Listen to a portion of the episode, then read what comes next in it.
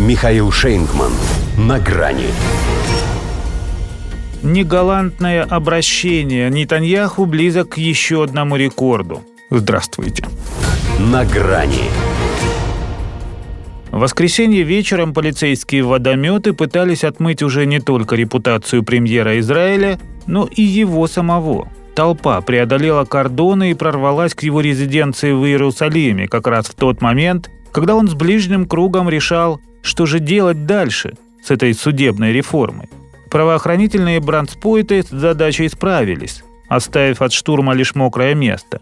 Но и у Беньямина Нетаньяху выйти сухим из этой переделки, похоже, вряд ли получится. Протест набрал обороты. Накануне это уже были 630 тысяч.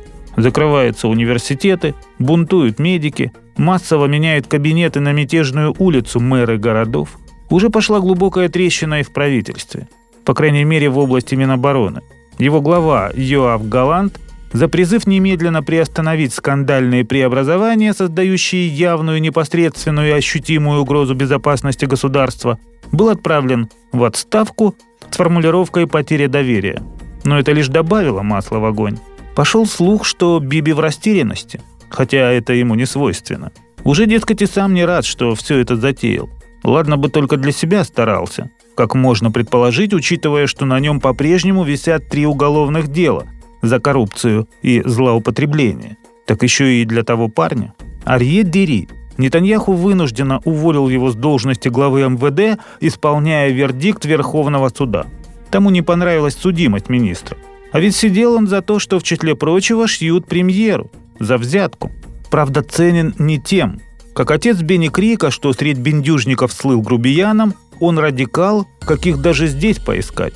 А премьеру, в его самом правом в истории кабинете, такие люди нужны. Если упрощенно в том и суть реформы, чтобы не судьи вершили судьбу министров, а наоборот. Проект неофициально так и назвали «Закон Дери», хотя между этими словами впору вставлять черт его. Ну потому что пекло, уже и покрышки горят. Правительство, решив, что судебная ветвь – это и не ветви, а сук, что мешает взбираться наверх, захотело его подрубить, полагая, что неприкасаемое, так как сидит веткой выше. Зря, в смысле в корень, народ взялся выкорчевать все древо власти сразу, с революционным размахом. Старожилы говорят, на земле обетованной случалось всякое, но чтобы в армии разброд и шатание не упомнят.